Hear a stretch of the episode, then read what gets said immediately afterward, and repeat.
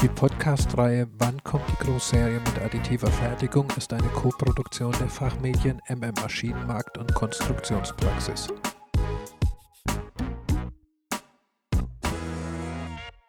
Herzlich willkommen zur Podcast-Reihe Wann kommt die Großserie mit additiver Fertigung?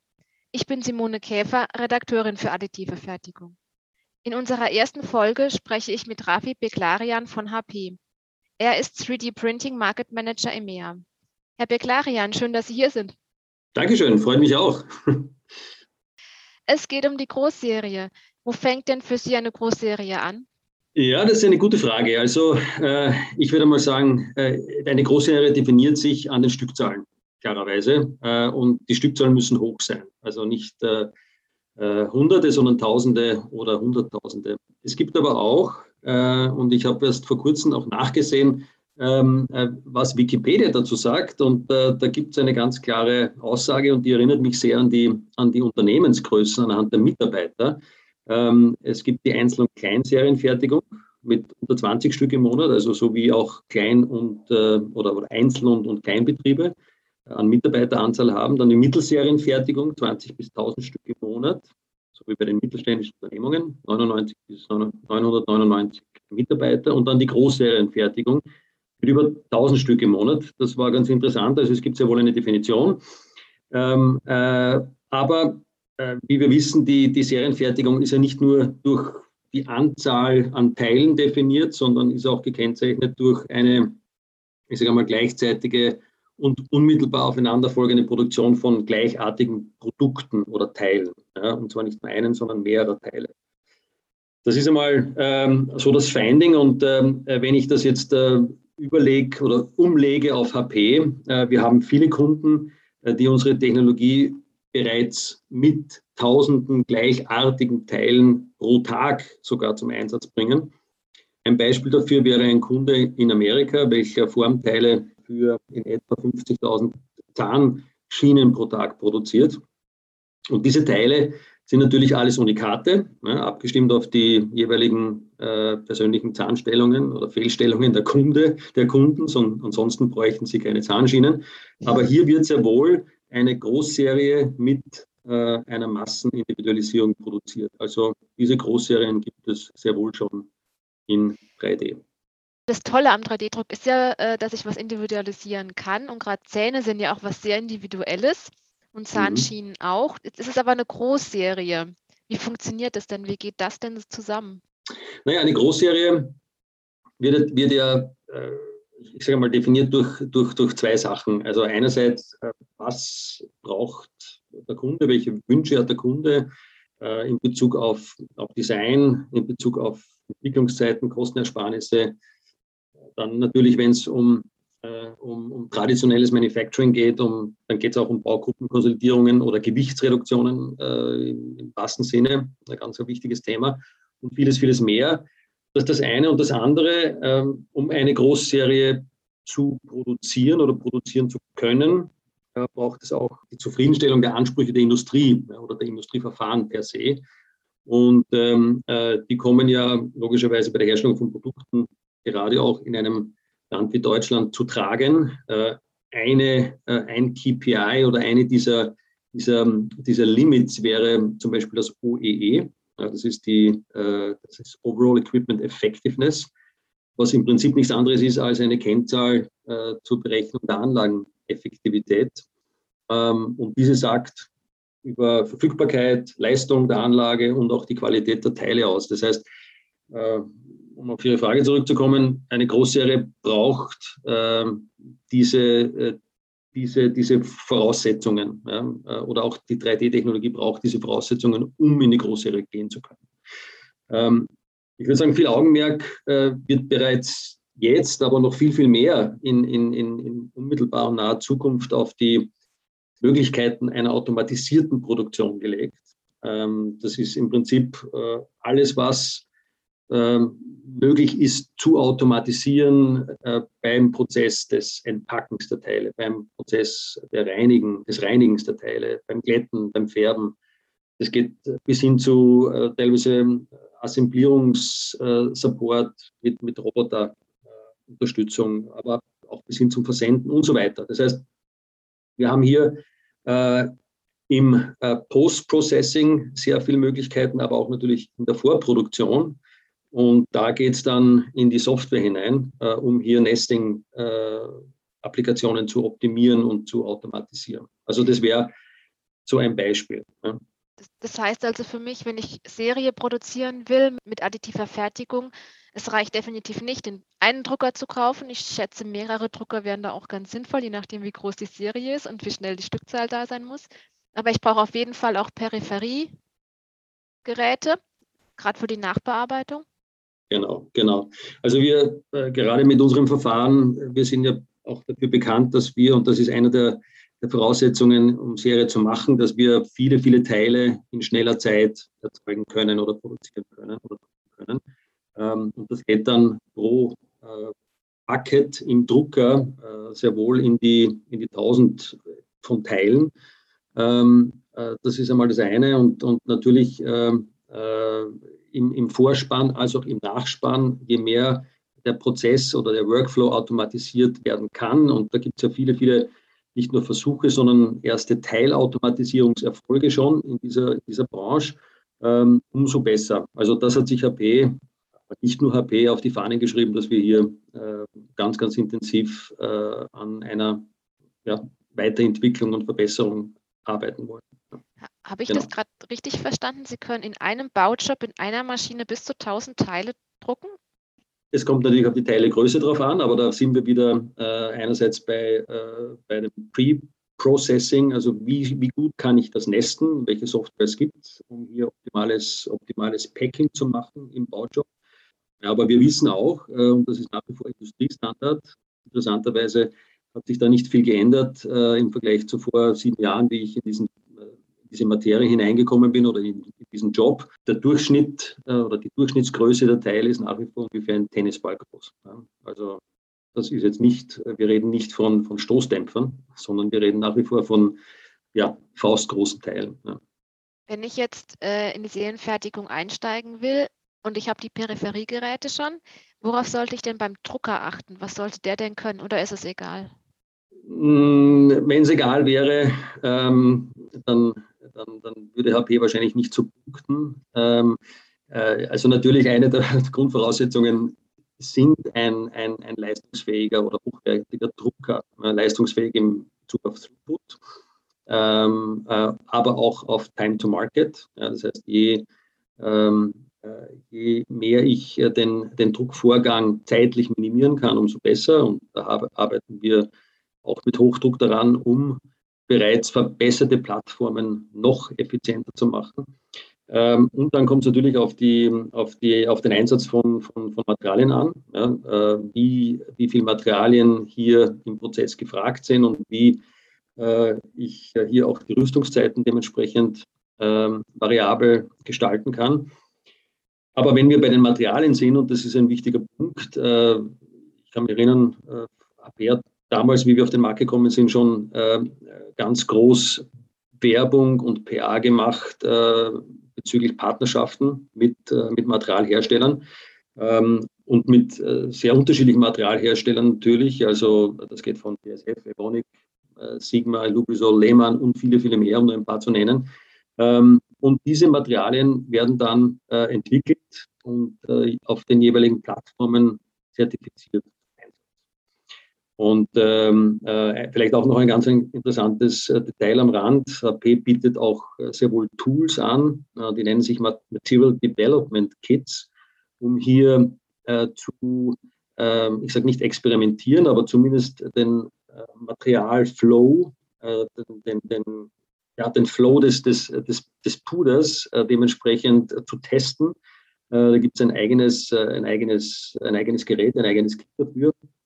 Aber wir stellen auch dementsprechend Ressourcen, äh, Manpower oder auch Womenpower logischerweise, leider Gottes nicht so oft vertreten in, im 3D-Bereich äh, zur Verfügung, ähm, um hier weitere Entwicklungen und Innovationen zu treiben. Ja.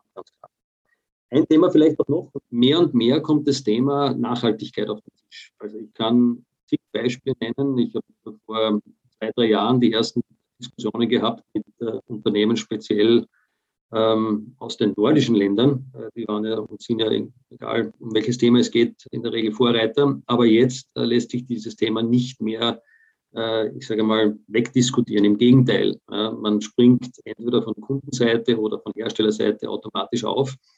Und ähm, äh, zwei Punkte kann man hier sehr wohl äh, ganz gut anführen. Das eine ist, AP hat die Best-in-Class Recycling Rate ja, in der, in der 3D-Industrie. Das heißt, das Pulver ist ähm, äh, oftmals äh, wiederzuverwerten. 80 Prozent des Pulvers wird wiederverwertet, nach und nach immer wieder.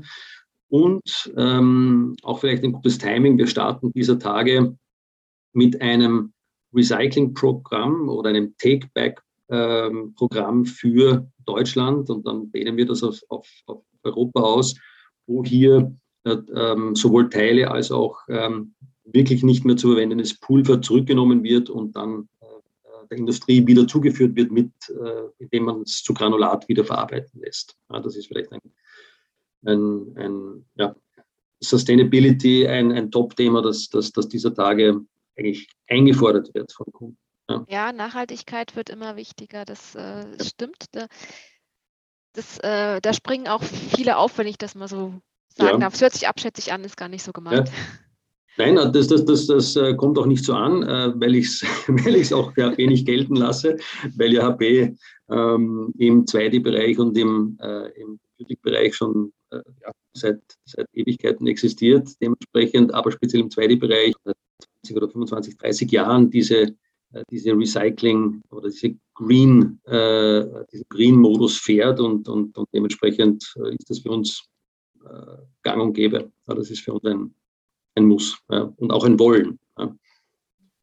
Gibt es denn Anwendungen, die sich besonders für eine Serienproduktion mit Ihren Druckern einigen? Sie haben ja ein bestimmtes Verfahren.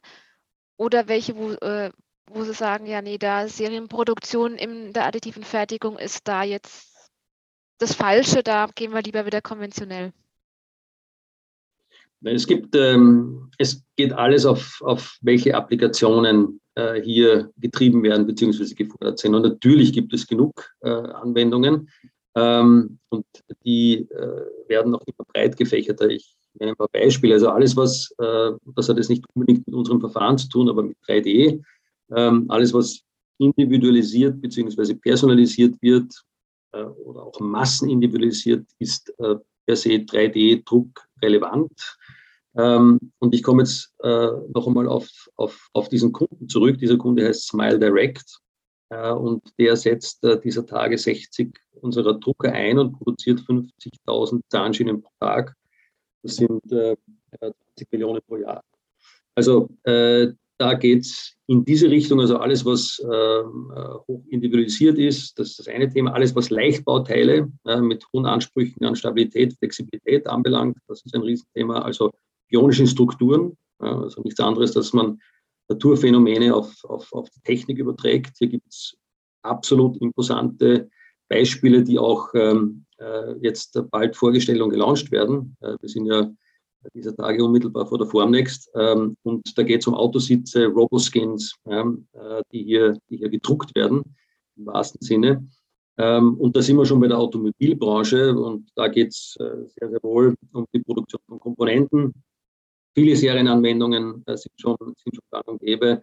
Und die meisten Autohersteller dieser Tage bereiten sich auch, ich sage mal, auf den Tag X vor, an dem Großserien mit 3D produziert werden können. Den Tag X, wo es wieder Chips und Halbleiter gibt. Ähm. ähm, das ist das eine, ja, genau. Äh, das ist eine der großen Limitierungen zurzeit. Ähm, Supply Chain-Ketten, die da unterbrochen werden im wahrsten Sinne. Ähm, nein, aber das Thema I, äh, alles was Elektromobilität ist, wird ja mehr und mehr en vogue. Es, äh, die, die, Verkaufszahlen steigen und steigen und steigen und da ist äh, Leichtigkeit gefragt äh, per se und, und, und das spielt natürlich dem 3D-Druck in die Hände. Ähm, das ist ein, weiteres Beispiel. Ein anderes Beispiel wäre natürlich alles, was Werkzeuge formen, die sonst aufwendig, langwierig, teuer äh, produziert werden müssen. Das ist perfekt. Äh, ich habe äh, vor kurzem ein Produkt gesehen, das eine aus Faser äh, gewonnen wurde aus Faserstoffen, nämlich eine Flasche. Ja, die wurde mit dementsprechenden Molds oder Formen äh, produziert und äh, es geht auch tatsächlich kein Wasser durch. Also ich kann mir vorstellen, dass es nicht mehr lange braucht, um hier ähm, äh, wirklich nachhaltig Plastikflaschen aus den Regalen zu entfernen. Äh, und da geht es wirklich um Faserstoffe, also Materialien, aus, aus, aus, die aus der Herstellung von Papier, Karton, Pappe gewonnen und weiterverarbeitet verarbeitet werden. Das ist ein weiteres Anwendungsbeispiel.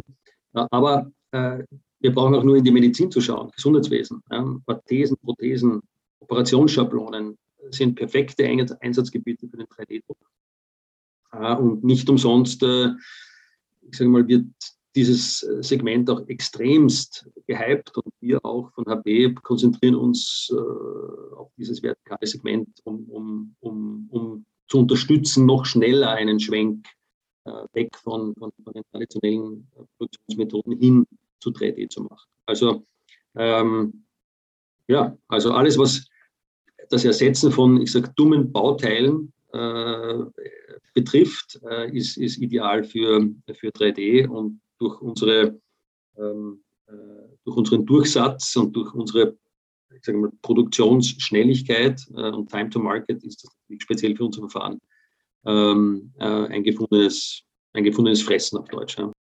Dann bin ich gespannt, was äh, uns die Zukunft bring, bringt und wie viele Großserien es mit 3D-Druck gibt, auch individualisierte Großserien. Das finde ich ja auch sehr spannend. Äh, allein wenn ich jetzt, weil wir das Auto angesprochen haben, auch an die Größenunterschiede von Menschen denken, die in einem selben Auto fahren. Also ich bin ja nur 1,60 groß und habe immer Probleme, wenn das Auto auf Menschen mit 1,80 ausgelegt ist.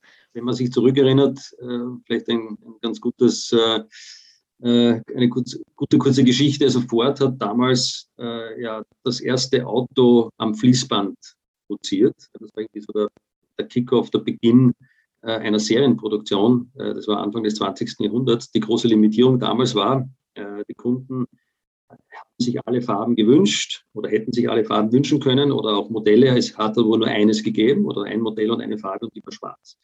Ähm, mittlerweile ist aber die Automobilbranche ein perfektes Beispiel, wie auch eine Serienfertigung Hand in Hand mit der Personalisierung uns gehen kann. Und sie haben gesagt, okay, äh, ob das jetzt Leisten sind, ob das äh, Einarbeitung von, äh, von, ich weiß nicht, von Namen, von, von, von Symbolen, äh, das geht in, die, in, das Interieur hinein, aber auch in das, in, in das Exterieur oder in den Body äh, des Autos, da wird, da wird sehr, sehr viel passieren.